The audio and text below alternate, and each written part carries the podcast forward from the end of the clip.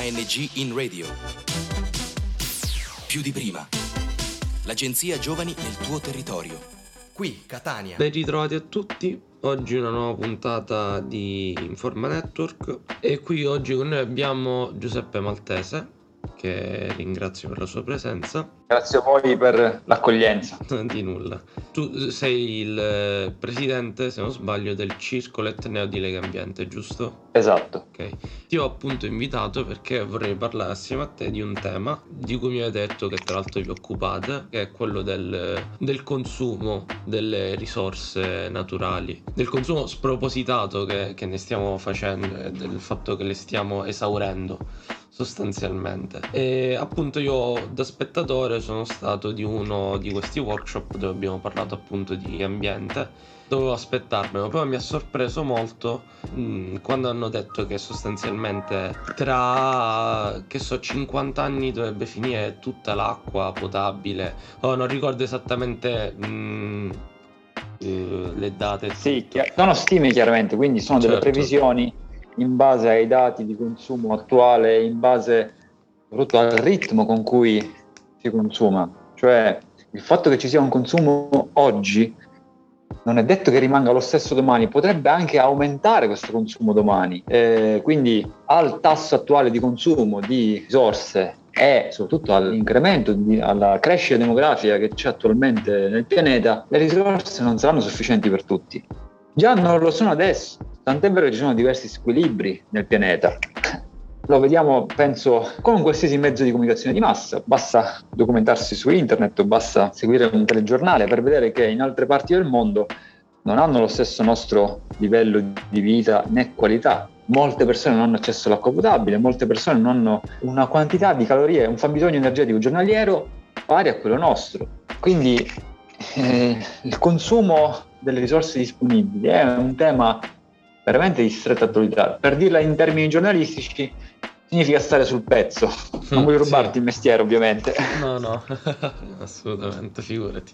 Ma a proposito appunto di informazione, tu credi sì. che sul tema se ne stia parlando abbastanza? Beh, il tema è so- ampiamente sottovalutato, nel senso mm-hmm. che non si dà lo spazio adeguato e argomenti che magari fanno più presa sull'opinione pubblica, in questo momento eh, la pandemia è, o altri temi come la politica, nel senso delle vicende politiche, non della politica. Sì, un po' il gossip della politica. Sì, infatti si fa confusione secondo me sulla politica nel, sen- nel senso di idea, di opinione, di modo di pensare dalle mm. vicende politiche che sono tutt'altra cosa. E quindi eh, queste tematiche purtroppo sono un po' relegate in un angolo e spesso di fatto però è un problema, diciamo per adesso eh, il mondo occidentale è toccato in misura minore rispetto ad altre situazioni, ma già cominciamo a percepirne gli effetti. Quando l'epidemia, quindi diventa pandemia, si diffonde così rapidamente, è proprio dovuto a un consumo smodato, un consumo non sostenibile delle risorse naturali. Ci sono diversi studi in proposito che eh, dimostrano come il disboscamento delle foreste e quindi il distruggere gli, gli habitat naturali di molte specie fa sì che queste specie vengano più, faci- più, facilmente a contatto con gli animali domestici e con l'uomo di conseguenza. Delle zoonosi, cioè delle malattie che colpiscono principalmente animali, animali a solo selvatico, sia, eh, sia più facile questo passaggio dalla natura selvaggia, chiamiamola così, che poi di selvaggio non ha nulla, alla cosiddetta civiltà. Ma siamo noi che stiamo avvicinando queste malattie perché leviamo loro l'habitat naturale quindi non sapendo poi dove andare si avvicinano verso le zone più sì. civilizzate in sostanza sì probabilmente il, questo, questo virus questo coronavirus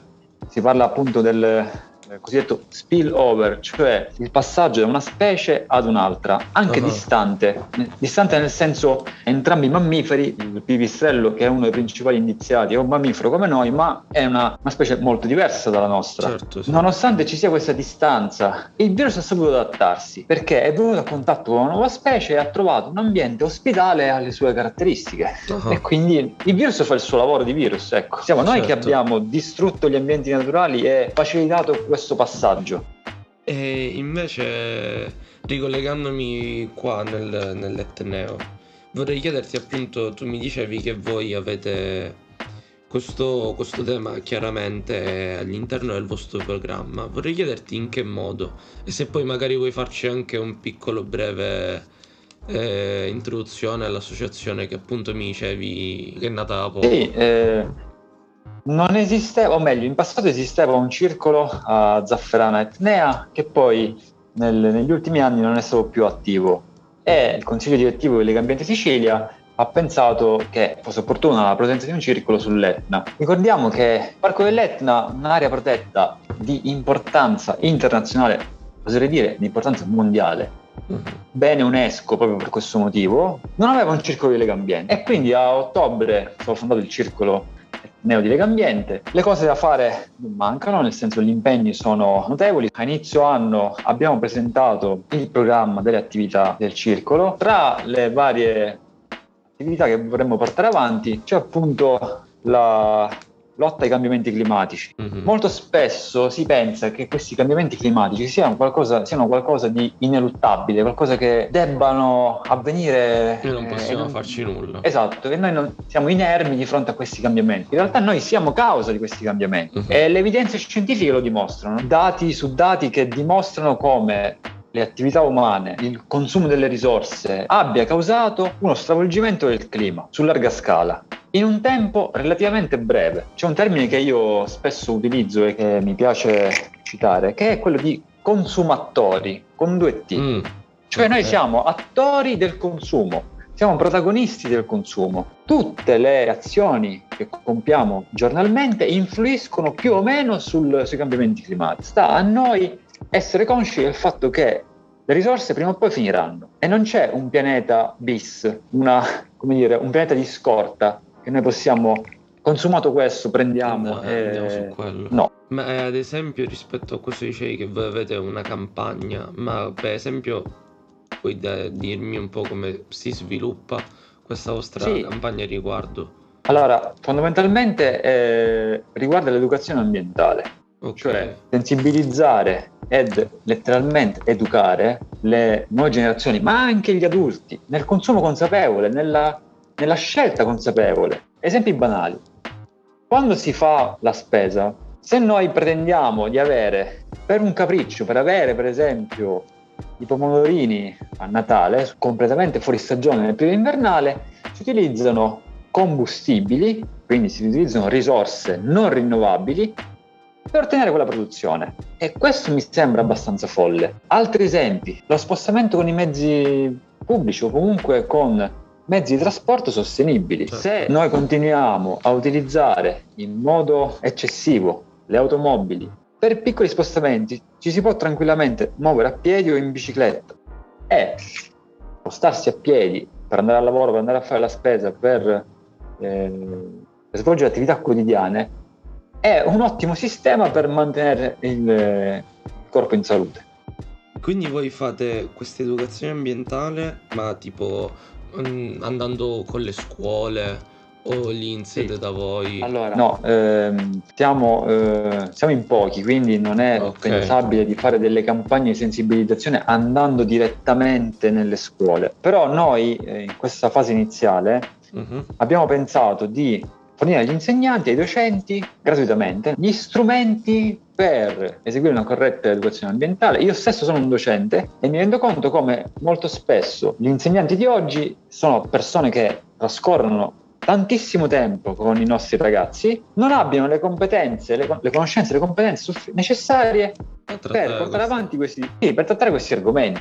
Ah, questo è interessante, ma ad esempio come questi strumenti se io conoscessi un insegnante mi dovessi dire guarda c'è questa cosa. Ancora eh, stiamo predisponendo eh, uh-huh. saranno pronti per il prossimo anno scolastico per, per il mese di settembre. Ok. Eh, sono dei veri e propri kit per eh, iniziare una corretta educazione ambientale, tra l'altro disciplina che è prevista all'interno del curriculum scolastico perché con eh, l'ultima riforma si è nuovamente introdotto eh, lo studio dell'educazione civica. E parlo da insegnante di matematica e scienze alla scuola media l'insegnamento dell'educazione civica è svolto anche dall'insegnante di matematica e scienze, per la parte appunto che, che gli compete. Che, ah, certo. Beh, legato per esempio appunto al, al consumo delle risorse oppure ah, okay, okay. legato alla, alle tecnologie che ci sono per, perché esistono delle tecnologie che riescono a limitare questo consumo di risorse.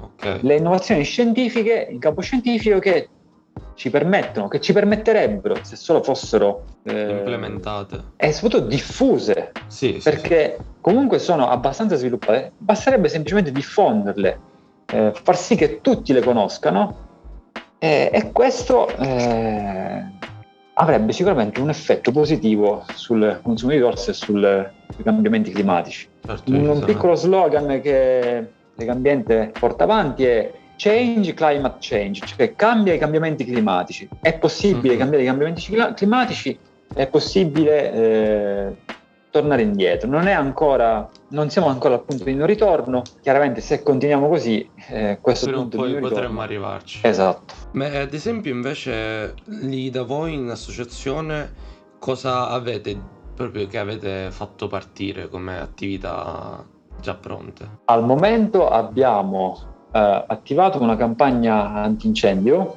chiedendo alle istituzioni di eh, mettere a disposizione alcuni dati e eh, soprattutto cercando di sensibilizzare l'amministrazione pubblica a redigere nel caso in cui ancora non, l'abbiano fatto e ad aggiornare il cosiddetto catasto delle aree percorse dal fuoco. Significa un, un elenco di tutte eh, tutti i terreni, tutte le, le aree che sono state oggetto di incendio negli ultimi anni. Questo può eh, limitare fortemente l'azione degli incendiari, cioè no, attenzione, ho detto incendiari e non piromani, perché il piromane mm-hmm. è una persona che ha un disagio psicologico, che gode nel dare fuoco, nel, nell'appiccare l'incendio, ma è un problema psichiatrico. Mhm. Gli incendiari invece sono semplici delinquenti che al soldo di organizzazioni più o meno malavitose eh, distruggono risorse naturali, distruggono ambienti unici come quelli che ci sono sull'Etna per meri eh, scopi eh, economici, per, per, il profitto, per rendere un'area edificabile, per, eh, comunque per sottrarre quell'area alla natura. Quindi questo progetto appunto mira a... a tenere sott'occhio le aree già... Esatto, eh. perché molto spesso si è visto che molto spesso gli incendi capitano sempre nelle stesse aree, appunto per, eh, per far sì no. che... Le... Cioè come a ledere, a erodere sempre di più quella zona per poi distruggerla sì, definitivamente. Sì, finché non verrà dichiarata non più un'area naturale, eh, bensì un'area edificabile e quindi sottratta al, all'ambiente. Un altro progetto che in collaborazione col progetto Etnambiente eh, appunto segnaliamo alle amministrazioni comunali e agli enti e alle autorità preposte le eh, nuove e vecchie microdiscariche e vogliamo anche portare avanti il discorso della sensibilizzazione. Quindi anche qui torna il tema dell'educazione ambientale, mm-hmm, perché certo. eh, vedere il rifiuto non come un oggetto, una, un qualcosa di cui disfarsi, ma come un, una risorsa, è uno degli obiettivi. Molto spesso, anzi sempre più spesso oggi, si, si comincia a parlare di materia prima seconda, che vuol dire non è un gioco di parole, o meglio è un gioco di parole che però ha un significato ben preciso. Le materie che noi consideriamo ormai di scarto possono essere materia prima per altri utili. Per esempio, quello che sono dei, eh, degli scarti, la lavorazione delle olive, questo per fare un esempio molto banale, mm-hmm. cioè il nocciolo dell'oliva è eh, quello appunto che rimane dalla lavorazione del, dell'estrazione dell'olio di oliva, se essiccato opportunamente, può diventare un combustibile per le caldaie, una specie di pellet per le stufe. Ah, fantastico. Sì, questo è un utilizzo appunto di, un, di, una, di una materia, la sanza, che appunto che è lo scarto delle, della lavorazione delle olive, uh-huh. che è molto inquinante. Quindi un, eh, un, recupero del nocciolino, cioè della parte legnosa del nocciolo, del seme del, dell'oliva, come appunto combustibile per delle delle caldaie, de- delle stufe, anche di piccole dimensioni, non pensiamo a chissà quali termostufe, termo- termocaldaie, sì, anche sì, stufe di piccole dimensioni, che appunto funzionano a, a nocciolino. Mm-hmm. Ma è questa il... diciamo è una cosa a livello ipotetico o ci sono no, aziende no, che lo esistono, producono? Ci sono alcuni frantoi provincia di Catania e anche ovviamente nel resto della Sicilia che ricav- cioè, recuperano il nocciolino lo eh, fanno essiccare, lo, è già frantumato, uh-huh. lo fanno essiccare e lo, eh, lo, vendono, quindi avendo anche un profitto da questa attività. Certo. Cioè non dobbiamo vedere il rifiuto soltanto come un peso per la società, è una vera e propria risorsa. Può, eh, può generare può, economia. Può, può, generare economia, esatto, tra l'altro economia virtuosa. Uh-huh. E su questo diciamo esempio se ne potrebbero fare altri tutti gli scarti della lavorazione degli, di alcuni alimenti possono essere una risorsa. Anche i rifiuti domestici, cioè la cosiddetta frazione organica, mm-hmm. se correttamente eh, recuperata e trattata soprattutto, può diventare un ottimo fertilizzante per le colture, invece di produrre concimi chimici, quindi anziché sintetizzare concimi chimici che oltre ad essere inquinanti hanno un costo e vanno a sottrarre risorse naturali, con i rifiuti domestici, con la frazione, il cosiddetto umido sì, sì. che tutte le famiglie producono, se opportunamente trattate, questi diventano il cosiddetto compost, cioè un, un tipo di, di concime che che ha grandi qualità eh, e soprattutto è a costo zero. Non ci sono, eh, non ci sono spese, non, i, i, costi sono, sono praticamente eh, irrisori rispetto al vantaggio che se ne ha.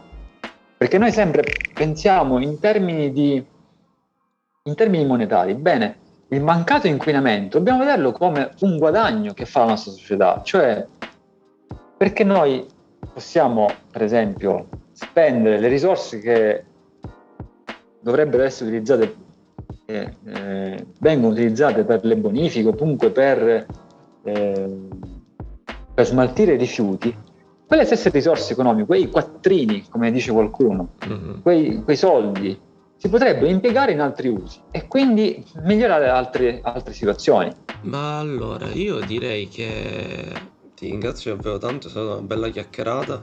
Sono sorte davvero tanti spunti interessanti secondo me.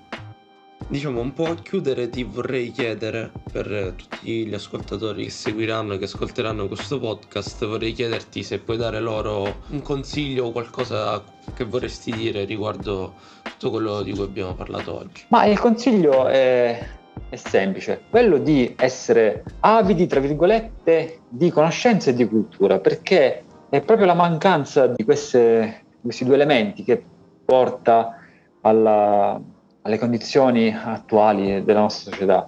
Quindi documentarsi, eh, essere curiosi e documentandosi fare le scelte più giuste.